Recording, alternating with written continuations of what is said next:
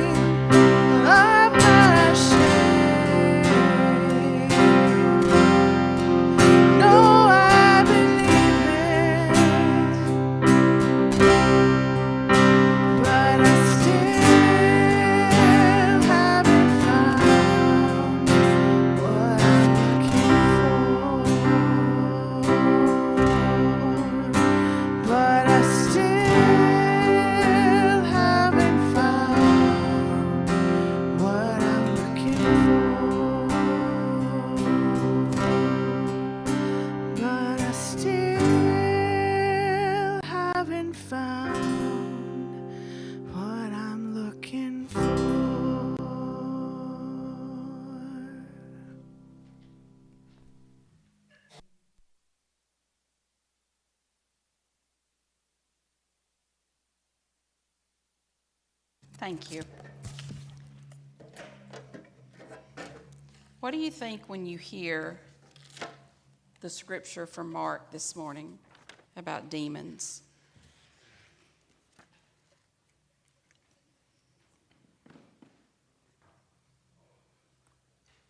What do you think about demons?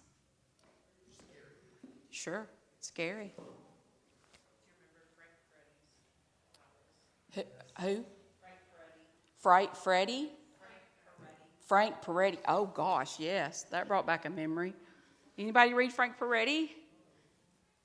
Oh, don't. Don't. It's some Christian author who, anyway. I better stop. I'll get in trouble. Yeah. Yes.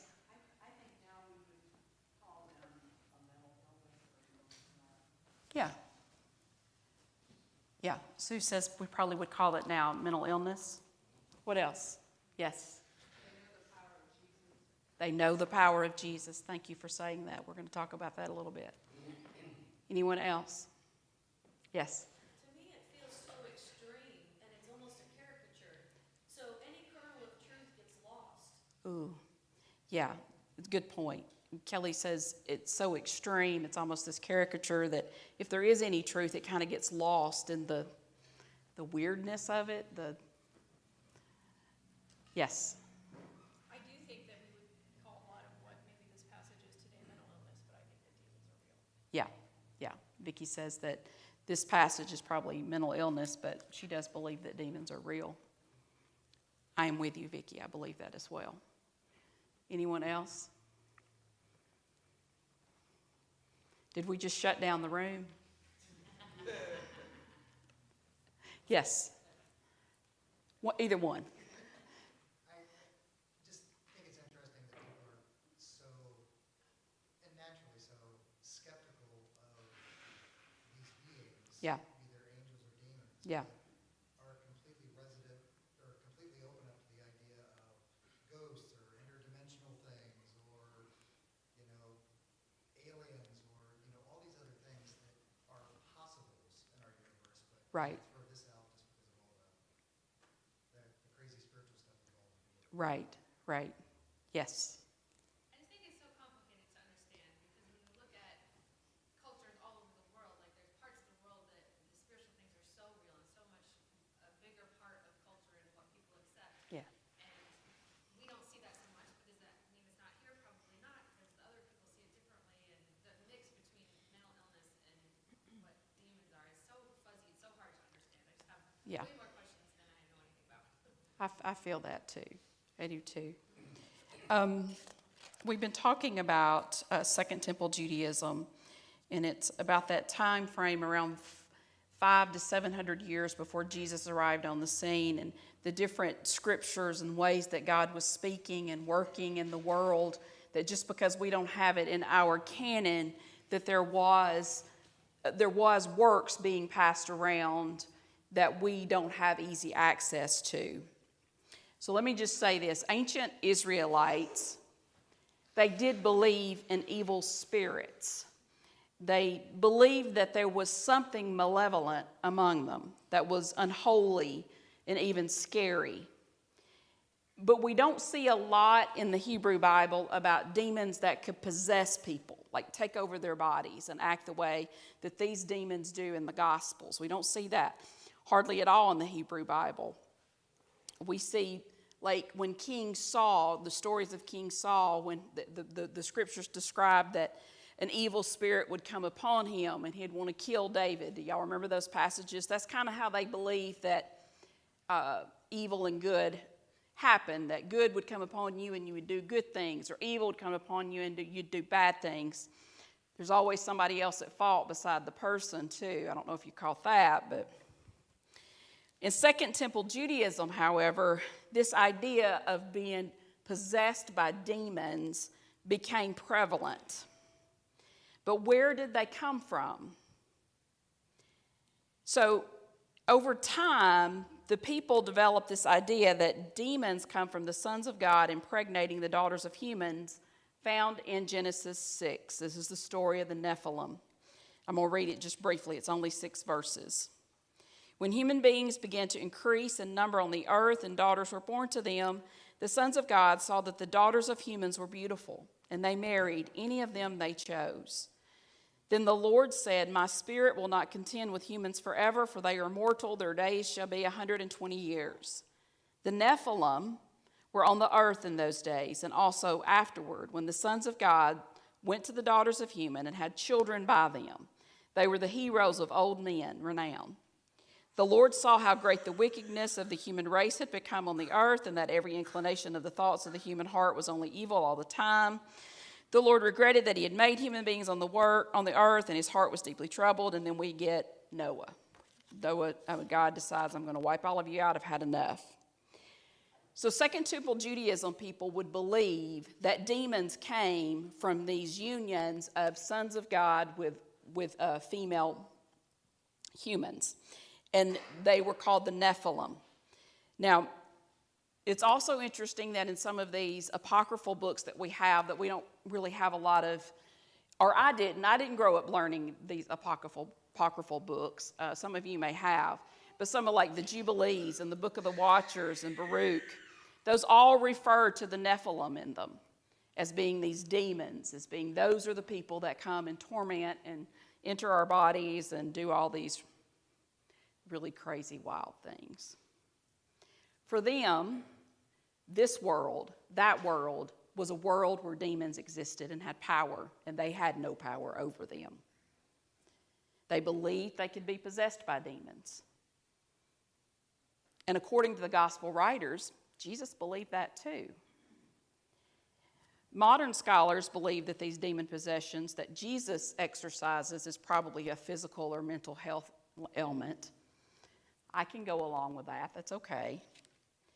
I will say, just from personal experience, and I really don't want to get into it because it's not really necessary to the thing, why I say that I do believe that there's something at least malevolent out there, is I have about three encounters that I've had in my lifetime that are just, and if you've known me for longer than 10 minutes, you know I forget everything. I don't remember anything at all. But these three encounters are things that I can tell you where I was, what I was doing, what I was wearing, and they're all years and years and years ago. They left a mark. So I do think there's something out there. I don't think that has power over us, but I think there's something to it. But let's go back to what Jesus thought about it, because that's what really matters. So, in the stories that we read of Jesus casting demons out of people, there's a couple of things that we need to notice about it. First, the person who has the demon who needs exorcism is kind of irrelevant to the story because the gospel writers don't tell us the story of the person that has the problem. And the demons themselves, secondly, are not really relevant because we don't get the demons' names either. So, what's the point? If the person being terrorized by a demon is not the, is not the point, and the demon's not the point, then what is the point? In Mark 1, the demons recognize Jesus' authority. They know who he is. A demon possessed man screamed out, Hey, leave us alone, Jesus the victorious. I know who you are. You're God's Holy One, and you have come to destroy us. Other translations is, You are the Son of God. God's Holy One, or Son of God, that's a messianic title. And that's important because Mark, remember, is the first gospel to be written. And Mark wasn't written until about 40 years after Jesus died. So Mark kind of lays down the, the, the, framework, particularly for Matthew and Luke, on how the story of demons and possession of humans gets told. Mark begins his gospel with This is the beginning of the wonderful news about Jesus, the Messiah, the Son of God. If you are the writer of the gospel and you want to convince people that this guy that I'm writing about really is who he says he is and who I'm telling you who he is through my writing, this is what you do. You have the demons say it for you. You have the opening say it for you. You say it over and over and over again because you have a point to make to the hearer, to the reader of these words, generations on down the line. Jesus really was the Son of God. Jesus really was the Messiah. This is intentional language, and Matthew and Luke follow suit. They do the same things. Now, John is a whole other topic for another day. He's weird. but Mark is intentional with this language. And he says even the demons know this. Even the demons recognized his divinity. Even the demons recognized this is someone I'm not going to be trifling with. Now, the people around Jesus, they haven't gotten it yet. They don't know what he's talking about in Mark 1. What are you talking about? This is weird. This is too far out there. But the demons got it. The demon knew. The demon knew. Now, this is Jesus' first public miracle. Now, think about that one for just one second. We always think about the wedding in Cana, that was a little bit more private, but Mark was written first. This is the first public miracle of Jesus. The Roman centurion is the last person in the Gospel of Mark to make a public confession. This demon makes a public confession at the very beginning of Mark, and the very last person to make a public confession about Jesus was a Roman centurion. As he saw Jesus dying on the cross, the centurion says, Truly, this was the Son of God. These two Christological statements about Jesus, one by the demon at the beginning of the gospel and another by the centurion at the end, form a frame around the gospel. Neither the demon nor Roman centurion, neither one of them are followers of Jesus. But they are the first and last to confess Jesus in public. The demon in this story and all the other demons heretofore past that, and all these stories of demonic oppression in the Gospels, they not only recognize Jesus, they obey. There is no tug of war. There's no battling out like we see in the movie The Exorcist or some of those other things.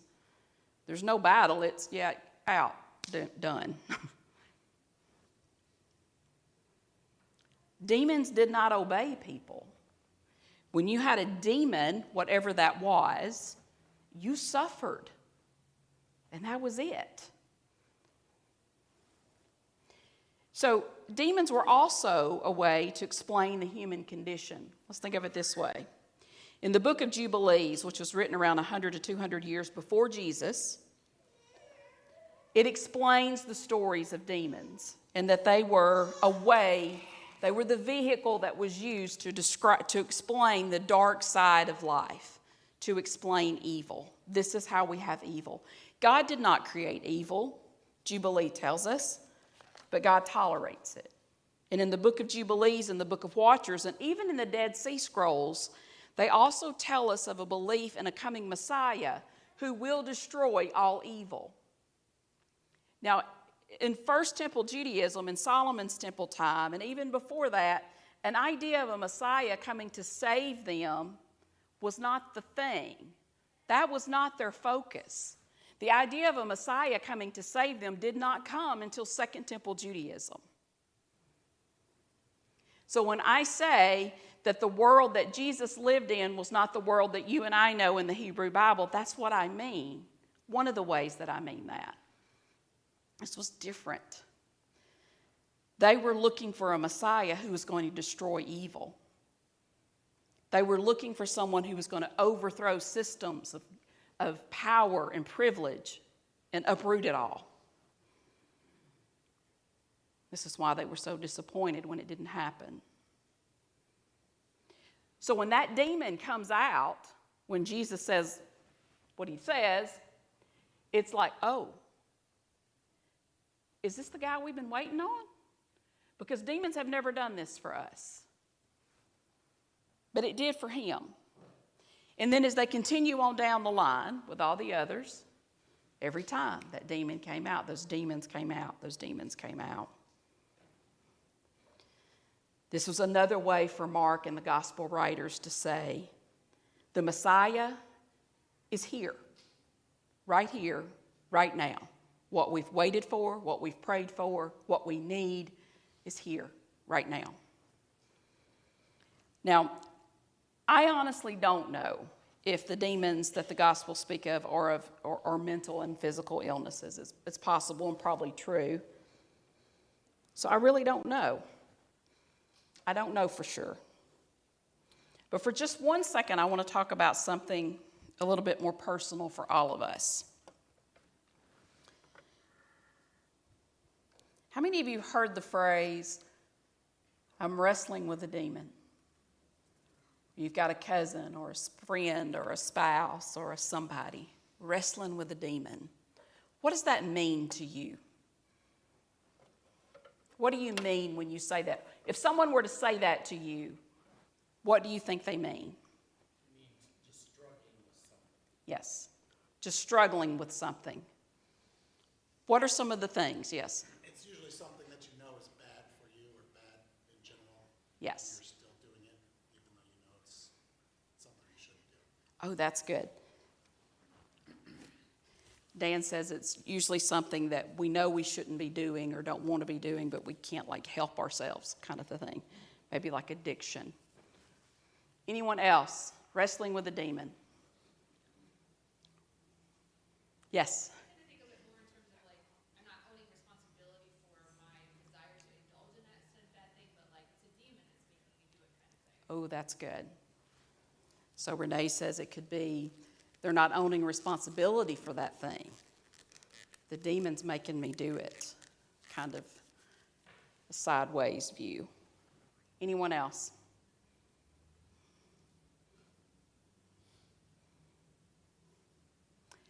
Yes, I'm sorry. I think I would, I would think of it more like Dan was talking about, because I feel like, um, with, with addiction or any kind of like, uh, mental illness or anything where you feel like you're completely out of control. I feel like, um, you know, personally, I would, you know, spend a lot of time in prayer and still like, Still there. it. You know, it's not like I'm blaming something else, but Right. it seems stronger than anything else. Yes, it can feel stronger than anything else when it's an addiction or a mental health struggle. Anyone else?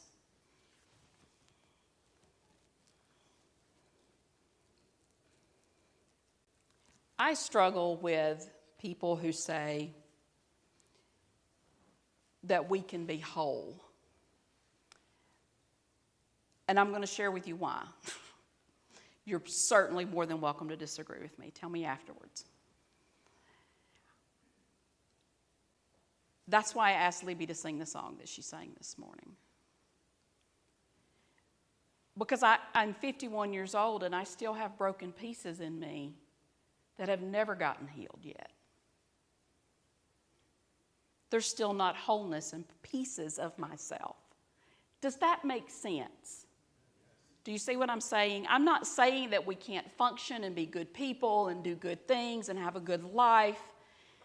But sometimes we just have pieces inside us that just don't get, they got broken, and we spend a lifetime trying to, how do I get that fixed? Where do I get that repaired? I just need to know that you are tracking with me when I say that, right? Okay. I think wholeness is the goal, and I think that that's something we should strive for in whatever avenue we feel led to go down.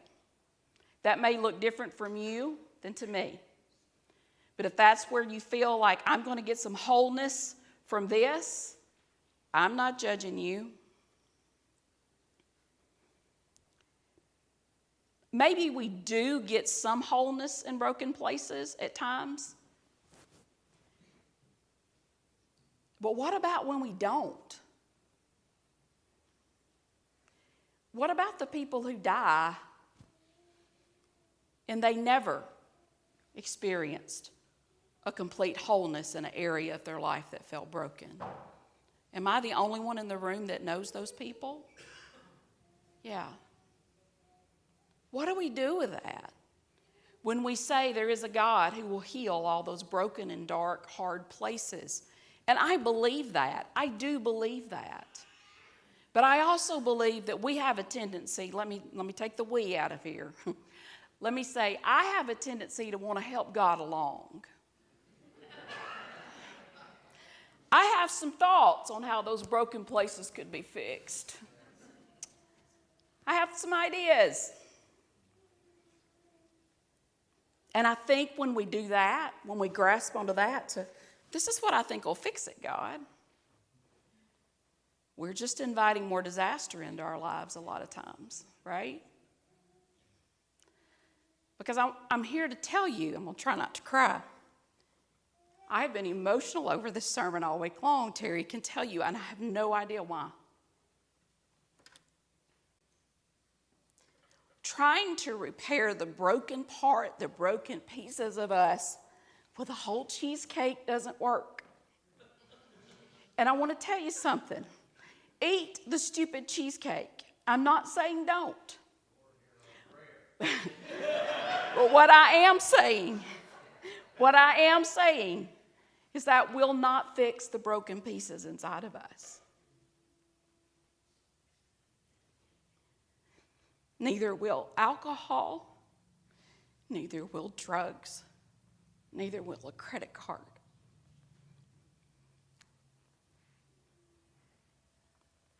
We won't find it in there.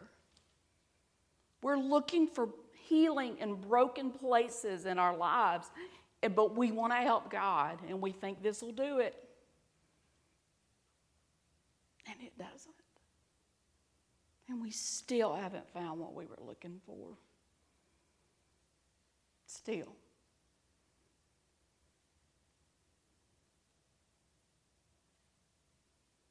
Healing the demons inside us that we wrestle with. We can get healing from that, but it never negates that something bad happened. I have a scar across my thigh right here from where I was in the fourth grade, was on top of a 10 speed bike on the top of a hill in my best friend's yard. I was short then for sure. Still short. Don't know why I was on a 10 speed bike. I don't know how to ride a 10 speed bike. Didn't know how didn't know then, don't know now. But I was on top of a 10 speed bike. And I go barreling down the hill. And I'm screaming. And Stephanie's behind me. She just so happened to have a broomstick in her hand. I don't know why. These things make no sense as adults. As kids, it made all sense in the world. I turn around, she's running behind me, and she's like, I'm going to put the, the broom in the spoke of the bike and you'll stop. And I'm not that smart. I'm just not. Let's just be honest. But I thought then, that can't be right. Surely that's not a good idea. I outran her anyway on the bike. Slid into a shrubbery, some shrubbery, and on the other side of the shrubbery was barbed wire. 20 stitches across my leg. I have a really angry, thick scar across my thigh to this day. Man, some things hurt so bad that scar stays forever. Sometimes that can be good. It's a reminder hey, don't do that again. That's why you're not ever going to see me on a bicycle. But sometimes it's a reminder of how frail we are and how desperately we need Jesus. Because we don't get to do this by ourselves. We think we can. We think we can do this all by ourselves. We think all of these things will heal those broken places inside of us, and they never deliver on their promise. They never do. Feels good in the moment, but it never works long term.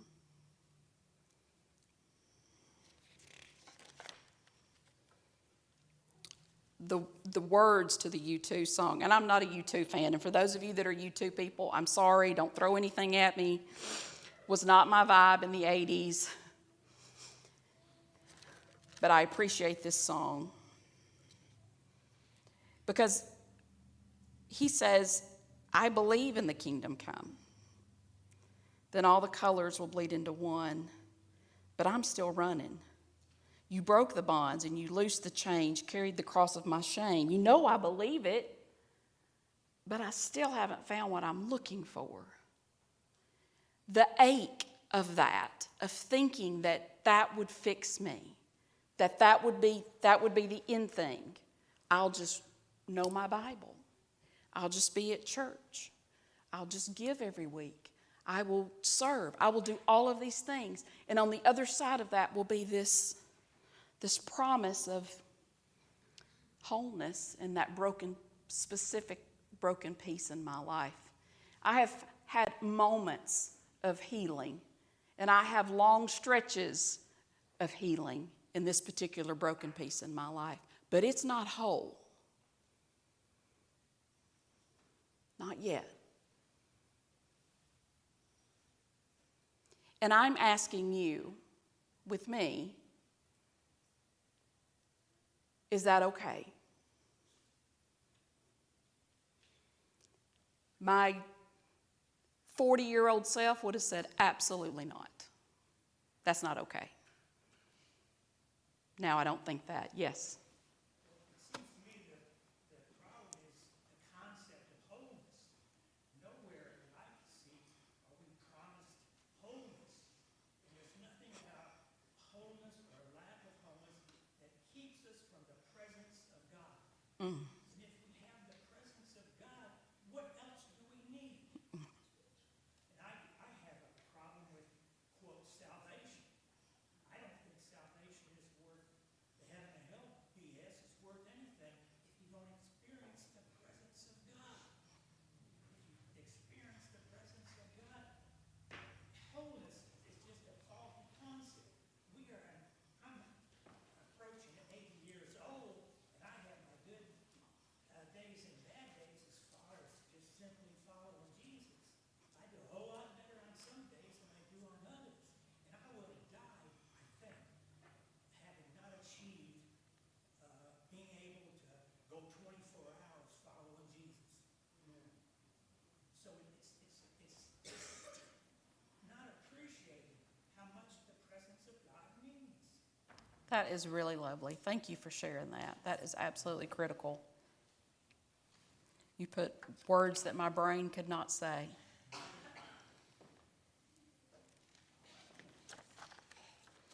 Healing takes time. And sometimes we spend the rest of our lives working on that healing, on that maybe one broken thing inside of us. And that's okay. We do the work, we go to counseling, we do the things that we need to do. In Isaiah 61, the Lord's God, the Lord God's Spirit is upon me because the Lord has anointed me. He has sent me to bring good news to the poor, to bind up the brokenhearted. It is the part of Isaiah that Jesus recites in Matthew. I am the one to, that has been sent to mend, to bind the brokenhearted. I don't know how to sew.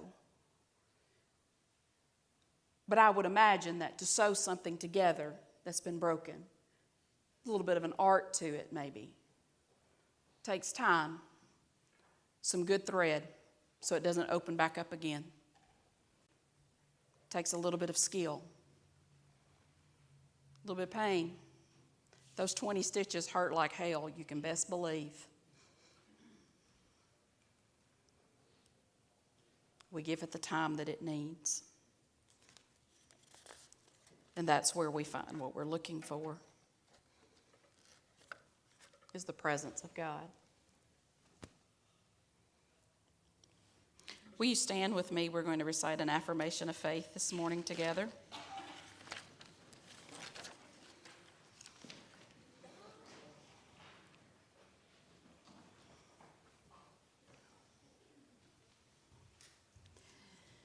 Will you say this with me this morning? God is with us in our suffering, loving, walking, comforting us. I do not believe God is the cause or author of such suffering. I do not believe God allows bad things to happen. I want to stop right there. Let's say it one more time with feeling, okay? I do not believe God allows bad things to happen. I can't imagine why God would allow us to suffer.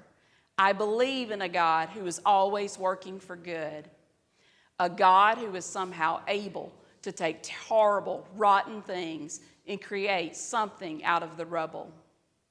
God came into the world amidst violence, oppression, and despair and was able to bring life from that darkness. And I believe that God is with each of us in our challenges and our suffering, comforting us and consoling us and trying to bring good out of that which was so bad. And that is what I think makes God God.